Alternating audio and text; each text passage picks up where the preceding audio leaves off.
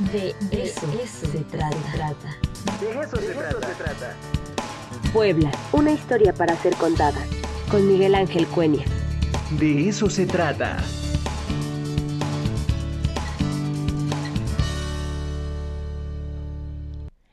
Estamos de regreso en el de eso se trata. Son las nueve de la mañana con cinco minutos y ahora saludo con muchísimo gusto al doctor Miguel Ángel Cuenya, doctor en historia y profesor investigador del Instituto de Ciencias Sociales y Humanidades.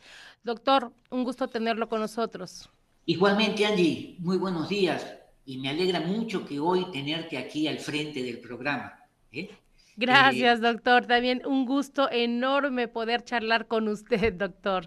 Y más porque nos tiene temas muy importantes como cada jueves, doctor. Claro que sí. Hoy yo quería tratar un tema que verdaderamente pocas veces se toman en consideración, eh, no solamente en el pasado, sino es un tema que nosotros podríamos tratar y reflexionar también sobre el presente, y son los cambios en el espacio y en el tiempo eh, en este caso, a finales del siglo XIX, podríamos haber tratado otro periodo dentro de la historia de nuestra ciudad, y en donde el espacio o el tiempo y el espacio, los cambios que se han ido generando eh, durante los periodos de mayor eh, transformación, lógicamente han llevado a reflexionar sobre el impacto que tuvieron estos cambios, que, que tuvo esta transformación en el en la aceptación y en la visualización del tiempo y del espacio. Quizás uno de los conceptos que debemos nosotros tener presente se relaciona justamente con esto, con el tiempo y con el espacio, con los grandes cambios, con las grandes sorpresas que los habitantes de una ciudad o de una región comenzaron a percibir en un momento muy importante de la ciudad. En este caso, las últimas dos décadas del siglo XIX y primera década del siglo XX, cuando la ciudad, eh, igual que el resto del país, pero especialmente los grandes centros urbanos, comenzaron a eh, modernizarse. Y, pero nosotros, si lo pensamos desde el presente como concepto de tiempo y de espacio, teóricamente parecerían ser los mismos, pero evidentemente esto no fue así. Cada ciudad, desde sus orígenes, desde su fundación hasta el presente, el tiempo y el espacio se fueron eh, percibiendo de manera diferente. Basta comparar, por ejemplo, tomemos un ejemplo. Las 5 de la madrugada, las 5 de la mañana, eh, no es lo mismo pensarlo a las 5 de la mañana para el puerto de Veracruz con un clima tropical, con un clima verdaderamente espectacular, tanto en invierno como en verano, que pensarlo para la Ciudad de México, que pensarlo para la Ciudad de Puebla o Chignahuapan, por poner solamente un ejemplo.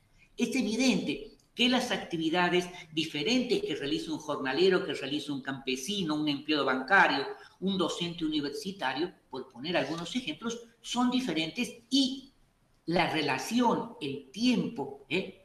en que es necesario moverse, trasladarse de un lugar a otro, va a cambiar, van a ser diferentes. Es por ello que debemos pensar el tiempo ¿eh? como una construcción cultural que necesariamente va a estar asociada, necesariamente va a estar relacionada con nuestras actividades laborales, con nuestras actividades sociales, cotidianas, domésticas, y de allí que el concepto de tiempo y espacio fueran diferentes para finales del siglo XIX que como sería el día de hoy, en donde, digamos, eh, la conexión eh, en las redes electrónicas, en la utilización del teléfono celular, han modificado radicalmente toda esta problemática y toda esta concepción. Podemos pensar nosotros que uno agarra el teléfono por WhatsApp o directamente por teléfono, en celular, se puede comunicar con cualquier lugar de Estados Unidos, de México, de Canadá o de Europa, ¿eh?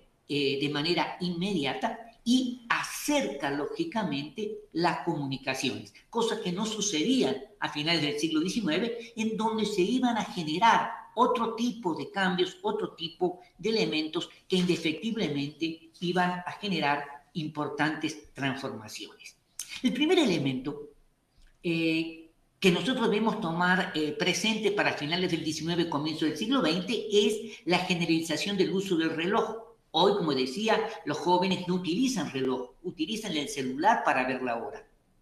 Mientras que los que pertenecemos a otra generación todavía andamos con reloj y yo difícilmente saco el celular para ver la hora, sino miro el reloj. Hay concepciones diferentes, eh, acercamientos diferentes. Por ello, eh, es que al principio no todos medían el tiempo de la misma manera, muchos se regían por el tiempo solar, especialmente a nivel rural, a nivel campesino, es decir, empezaban a trabajar con la salida del sol, dejaban de trabajar con la puesta del sol, y muchas localidades pequeñas o en muchas pequeñas este, villas, la vida de la población se regía por el horario y la partida del ferrocarril, es decir, el silbato del ferrocarril al llegar, el silbato del ferrocarril al partir y que marcaba verdaderamente el tiempo.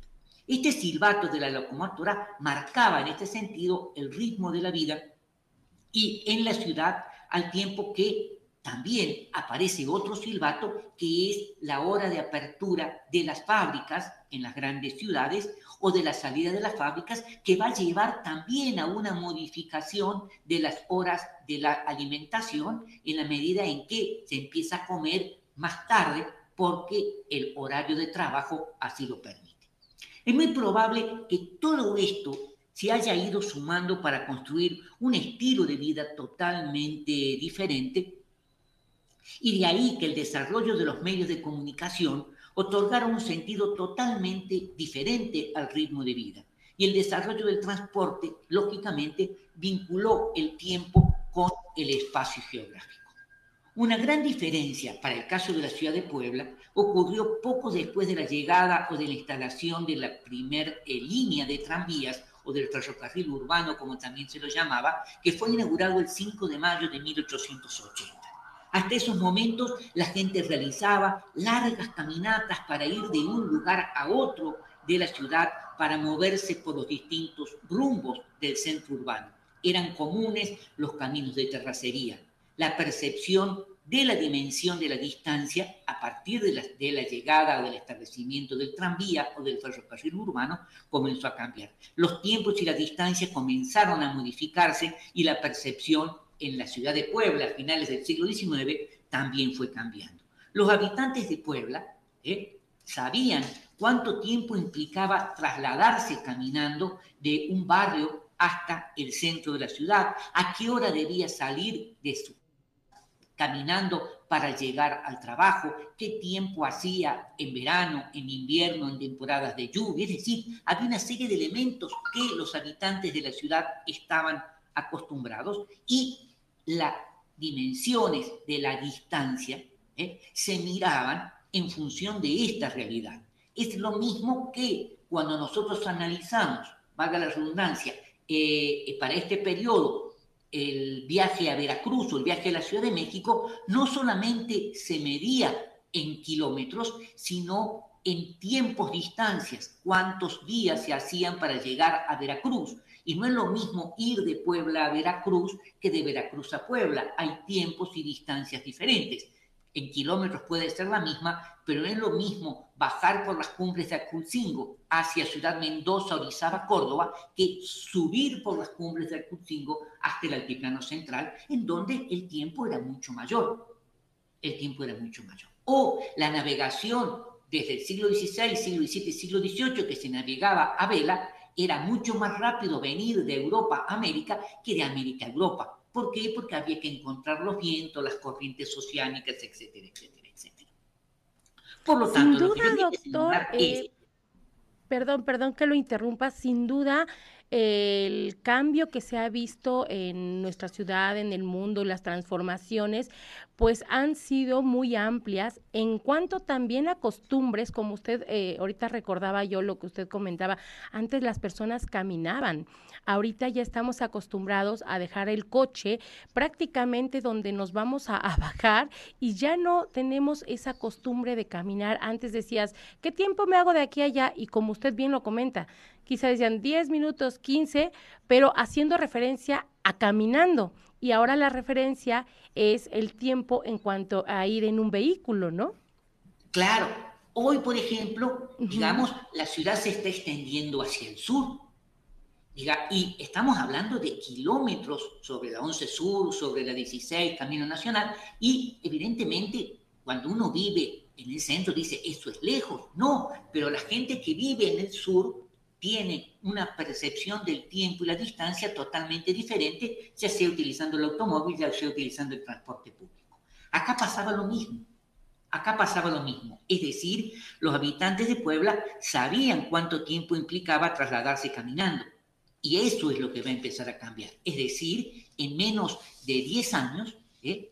Eh, entre 1880 y 1890, cuando comenzaron a ampliarse las líneas del, eh, del tranvía, aprendió, se fue acostumbrando a utilizar el transporte público y a moverse desde otra manera. Pero no solamente eso, sino que hay otro factor. Es decir, también se utilizó el transporte público, en este caso el tranvía, para como este, carroza fúnebre para trasladar los féretros y a los, este, los miembros de la familia del, difunto hacia el panteón municipal, para llevar hasta el panteón municipal a la gente que quería visitar este, a, sus deudos, lo utilizaban también para carga, lo utilizaban como eh, medio de transporte, el Correo Nacional utilizaba también el tranvía. Y podemos decir también que se comenzó a utilizar para actividades lúdicas, es decir, el domingo la gente tomaba el tranvía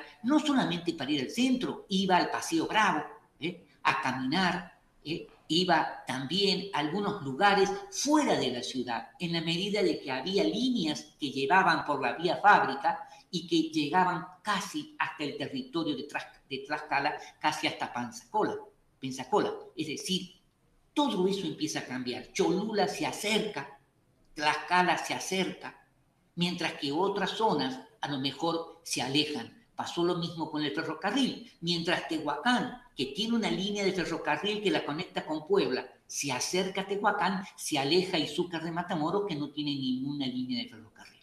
Aunque, digamos, esto es relativo, pero bueno, así este, funcionaba. La gente se acostumbró a subirse a este medio de transporte sin tener en consideración el agobio del clima, los rayos solares durante la primavera o eh, el problema de la lluvia, ¿eh? del problema de la lluvia. Quizás uno de los parámetros, y con eso quería terminar, más importante para medir la problemática de la modernidad estaba justamente en las comunicaciones. Y no solamente en el transporte, sino en la revolución de las comunicaciones, digamos, de las diligencias, del transporte, eh, también de la electricidad, la electrificación de las ciudades, que fue sumamente importante y trascendente, eh, y el arreglo de las calles, que de alguna manera fue modificando todo este planteamiento. Eso es lo que yo quería plantear por el día de hoy. Sin duda, doctor, eh, un análisis muy bonito, muy profundo y que sin duda nos deja reflexionando de todos los cambios que ha sufrido la, la ciudad, la, no solamente nosotros, sino el mundo en general. Antes eh, las carreteras obviamente eran más largas, ahorita cada vez... Eh, las carreteras se van acortando o acercando, como usted dice, porque también se están habitando, ¿no? Estamos, la población está creciendo. Eh, sin duda, todos estos cambios han ido transformando a la ciudad y a nosotros también como seres humanos. Muchísimas gracias, doctor. No, gracias, por Nos vemos la semana que viene. Muchas gracias. Claro que sí. Muchas gracias, doctor. Le mando un abrazo. Que tenga usted un excelente día.